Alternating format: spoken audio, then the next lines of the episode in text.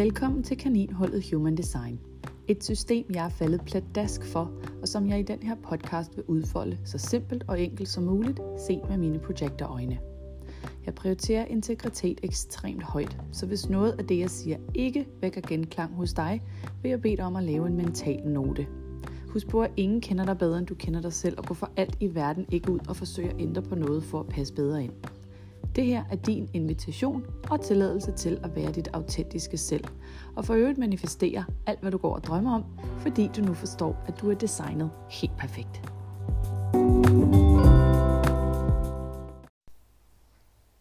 Hej og velkommen tilbage. I dag vil jeg tale om min oplevelse som projekter. Og jeg vil forsøge at isolere det for så vidt muligt, fordi som du ved, så er der mange andre aspekter, der spiller ind på min personlighed, på min oplevelse, på mit eksperiment. Men for at få forenkle det, og for at gøre det så simpelt som muligt, bliver det også forholdsvis kort, fordi ja, projekter. Hvad er der så meget at sige om en projekter andet end at projekteren er 20% af befolkningen. De har, og jeg har, ikke mit sakralcenter defineret, øh, hvilket betyder, at i traditionel human design kalder man det en non-energy type, en ikke-energitype. Men hvis du ved lidt mere om human design, så ved du også, at vi har fire centre, som kaldes motorcentre. Det er egocentret, den lille trekant øh, mellem identitetscentret solar plexus. Så har vi solar plexus, og så har vi sakralcentret, det er firkanten i midten, og så har vi rodcentret, som er firkanten i bunden. Det kaldes motorcentrene.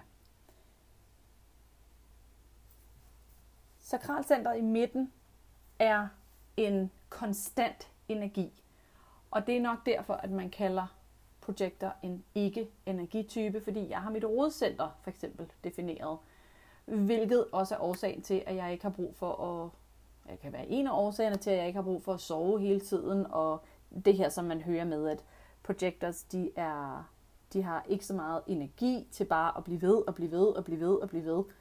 Jeg kan sagtens blive ved. Man kan så også sige, at det handler så nok også om, at jeg, hvis jeg er omkring en type, som har deres sakralcenter defineret, kan jeg tage den energi ind og forstørre den og amplify den og måske endda løbe endnu hurtigere men det, det, det kommer jo selvfølgelig med en konsekvens, så skal jeg jo selvfølgelig huske at, at, at hvile mig, og det har jeg slet ikke noget problem med. Det har jeg, øh, jeg har aldrig været stresset, jeg har aldrig været, jeg har aldrig oplevet burnout på den måde, så derfor så var jeg heller ikke helt overbevist, da jeg som det første hørte, altså det, det var ikke noget, som jeg som der var genklang hos mig, det her med, at så skal man hvile sig hele tiden, og man kan ikke øh, have et, øh, et fuldtidsarbejde, hvor man arbejder 8 timer om dagen, 5 dage om ugen, fordi det fungerer ikke for en projekter. Det har fungeret mange år for mig, og det har nok noget at gøre med, at jeg sagtens kan finde, altså jeg har mit rådcenter defineret, men den fungerer, rådcenteret fungerer i impulser. Så det er mere sådan noget, lige pludselig så får jeg bare lyst til at gøre ting, og så løber jeg med det, og så har jeg heller ikke, fordi jeg har det defineret, har jeg ikke noget problem med at, at slappe af bagefter. Jeg har, ikke, jeg har ikke en fornemmelse af, at det ikke er nok.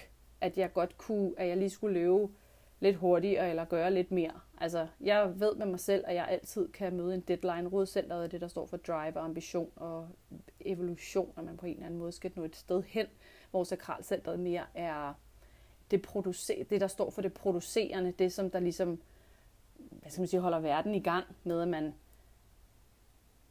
gør, hvad man gør, og hvad man producerer i den her verden. Men da jeg hørte, at øh, strategien for en projektor var...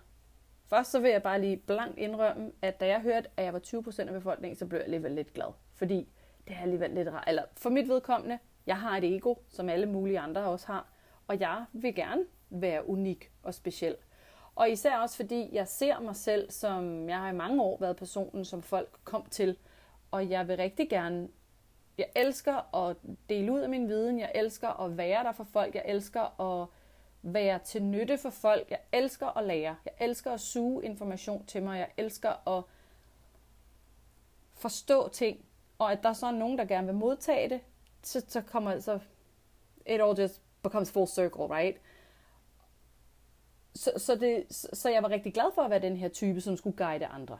I bund og grund er projektoren her til at guide energi, kan man sige. Og, og fordi man har en, og fordi vi er en non-energy type ifølge traditionel human design, er det, kan det være nemmere for en, for en øh, projektor, som har den her penetrerende aura, at kigge ind i folk og, og vurdere, hvor de er, og hvor det vil være rigtig smart at sende dem hen. Hvordan de, hvordan de bedst muligt og mest optimalt kan bruge dem selv til at, at gå efter det, de rigtig gerne vil. Fordi vi ligesom kan tage, kan tage den der det sakralcenter energi ind og se, hvad kan vi gøre med det. Oveni har jeg så, og det, det vil jeg sige, den ret stor del af min projecterness, er også, at mit G-center, mit identitetscenter, er komplet åben. Det vil sige, at jeg har ingen aktivering, jeg har ingen gate-aktiveringer i mit G-center. Så det vil sige, at det er helt åbent.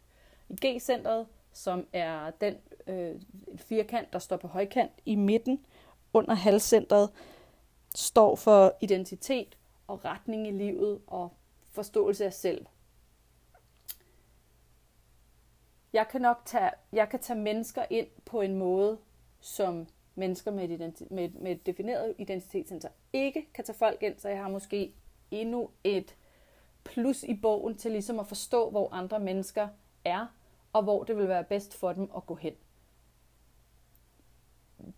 Det, jeg vil så lige sige, det kommer selvfølgelig også med en downside, fordi når man tager andre mennesker ind, så kan man måske have svært ved at connecte med sig selv. Og i og med, at jeg ikke har en,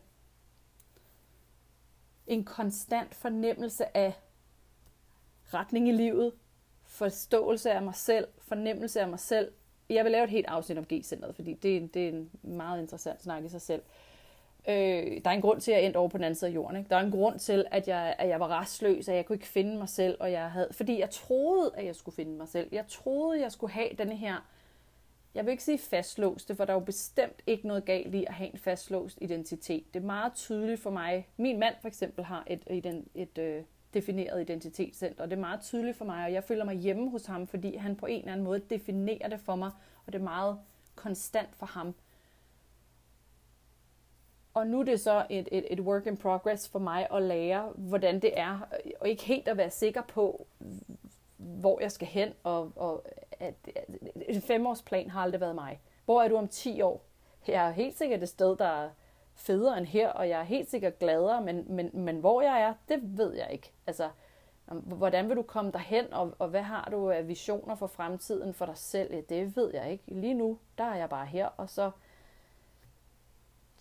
i morgen, så, så, så, så gør jeg det, som ikke helt uafhængig af alt muligt andet. Jeg har selvfølgelig nogle daglige rutiner, det er klart, jeg har et arbejde, der skal passes, men og, og nogle relationer, der skal plejes, og noget mad, der skal spises hver dag, og jeg skal også have noget søvn, for ellers kan man jo ikke fungere. Men, men ud over det, så, så den der overordnede fornemmelse af retning, det har jeg ikke. Øh, og det har jo selvfølgelig ikke noget med mine projekterne at gøre, så nu vil jeg også lige lade være med at lade mig afspore alt for meget. For jeg vil holde mig til det at være projekter. Og at have en, det med invitationen. Din, min strategi er at vente på invitationen. Og i bund og grund skal alle typerne, vil jeg gerne lige understrege, jo vente på et eller andet. Selv manifesteren, som skal initiere, skal jo vente på, at den her manifester urge dukker op.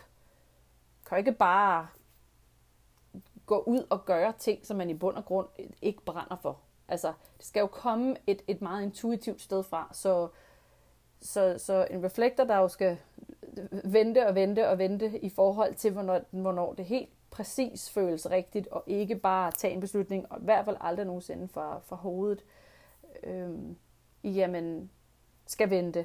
Og en manifesting generator og en generator skal jo også vente på at respondere, øhm, og en manifesting generator har også lidt manifester i sig, som skal vente på at initiere. Men initiere det, som der føles rigtigt for manifesteren selv. Altså, manifester A herover øh, har jo ikke lyst til at tage initiativ på det samme som manifester B har lyst til at tage initiativ på. Og de skal jo vente til skal jo vente på, at der er noget, der føles rigtigt for at initiere. Så i bund og grund er vi jo, er det hele jo vendt på hovedet, kan man sige. Der er jo ikke nogen af os, der bare er ment til. Vi er alle sammen ment til at gå ud i verden og, og, og tage det, vi gerne vil have, og, og gøre det, som der føles helt naturligt for os. Men vi skal vente på, at det rigtige øjeblik kommer, og at tiden er rigtig. Og det er der jo aldrig nogensinde nogen, der har lært os. Så da jeg fandt ud af, at jeg skulle vende på invitationen, det havde jeg også det havde jeg det svært med, for det havde jeg, jeg var sådan et, jamen, og det her human design, synes jeg også er en ting, som der, der tager tid at integrere. Det, det, har, det har givet mig et, endnu et, øhm, jeg har givet mig endnu et, endnu en vinkel på, hvorfor jeg synes, der er noget fundamentalt galt med skolesystemet. Øh, fordi den måde, jeg har altid været kvik i skolen, fordi jeg skulle læse noget, og så skulle jeg huske, hvad jeg havde læst. Eller jeg skulle huske, hvad jeg havde lavet, eller jeg skulle huske, hvordan det så ud, men jeg skulle ikke altid forstå det. Det har jeg så selv været drevet af, at jeg skulle forstå det. Og det kan godt være, at jeg kommer lidt til kort her med, med mine ord, men, men både hvis du, er lidt af, hvis du øh, holder af astrologi, hvis du holder af human design, så ved du også, at det handler ikke bare om at forstå det, det handler om at leve det, det handler om at kunne sætte det hele sammen. Som jeg snakkede om i sidste afsnit, jeg er en quantum splenic projector, men på min design side er jeg en reflektor, og på min øh, personality side er jeg en mental projector. Hvordan sameksisterer det? Det er meget anderledes, også fordi det er længe siden, jeg har gået i skole. Nu har jeg selvfølgelig taget et hav af kurser i alt muligt andet, men det her, det var første gang, jeg ligesom stødte på noget, hvor det sådan et, det, det, det, det tager bare tid. Jeg kan ikke forsere den her proces. Jeg kan ikke, jeg kan ikke læse mig til at for, jeg kan godt læse mig til at forstå det, men det er noget, der tager tid.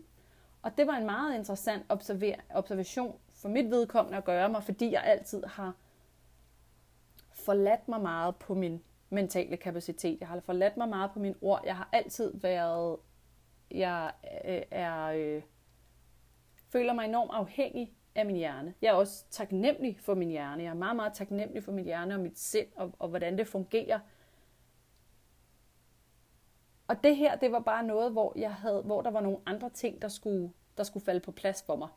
Så at vente på invitationen, jeg kunne godt forstå, at det gav mening, men det var også derfor, jeg straks hoppede videre til noget andet, som variablerne, for det synes jeg var meget mere håndgribeligt. Det kunne jeg meget bedre forstå, fordi så skal jeg sidde her og vente på en invitation, og hvordan ser den invitation så ud? Og det skal kun være sådan de store spørgsmål, det skal kun være i forhold til at guide andre, og, og nu er det meget ja, nu er det selvfølgelig blevet meget mere nuanceret, fordi jeg har fået alle mulige andre nuancer fra resten af mit chart på.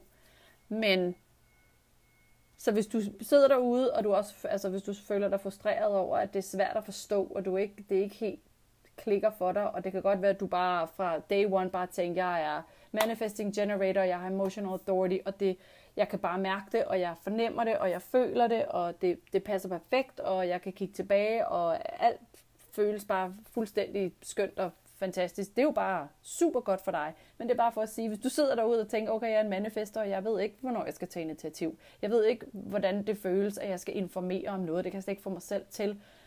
Øhm, jamen, så kan det være, at du skulle starte et andet, andet sted i dit chart, fordi det gjorde jeg. Øhm, jeg ja, gik direkte til variablerne, fordi det var meget mere håndgribeligt for mig. Og dem kan jeg jo så ja, det kan jeg jo så snakke om næste gang, bare for sjov. Men jeg vil stoppe her i forhold til mit liv som projekter, fordi nu kom det sikkert alligevel til at handle lidt for meget om alt muligt andet, men det er jo det, er jo det der er det forunderlige ved forunderlige og fantastisk ved det her medie, som er podcast, fordi, og så er det min, så jeg kan gøre lige præcis, hvad det passer mig. So until next time, igen, send mig spørgsmål og kommentarer, hvis du føler for det voice recording her på Spotify, eller en besked på Instagram. Pas rigtig godt på dig selv.